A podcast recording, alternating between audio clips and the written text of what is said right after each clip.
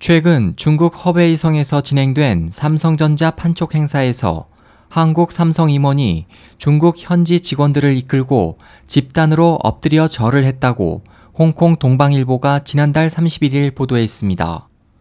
보도는 기사에 첨부된 사진에서 절을 하는 직원들의 머리를 더 내리누르는 임원의 모습도 볼 수 있다며 해당 기사는 자신을 삼성 제품 갤럭시 노트 7의 폭발 피해자라고 밝힌 익명의 제보자가 제공한 것이라고 설명했습니다. 삼성 측 관계자는 직원들에게 단체로 절을 하도록 한 것에 대해 한국 문화에서 땅에 엎드려 절하는 것은 최고의 예의와 존중을 의미하고 상대에게 감사를 표하는 것이기도 하다며 폭발 사고 후에도 중국에서 많은 주문을 받은 것에 대한 감사의 표시라고 말했습니다. 이에 대해 많은 중국 사용자들은 분노와 의문을 드러내며 주문 수를 늘리기 위해서 삼성이 중국 직원에게 절을 하도록 시킨 것이 아닌가.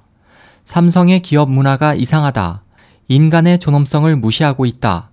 엎드려 절을 한다는 것은 큰 잘못에 대한 사죄를 의미하는 것인데 무슨 잘못을 했다는 것인지 절할 정도의 성의를 소비자와 품질 향상에 보이지 않는다면 진정으로 소비자의 신뢰를 되찾을 수 없을 것이라는 등의 입장을 보였습니다.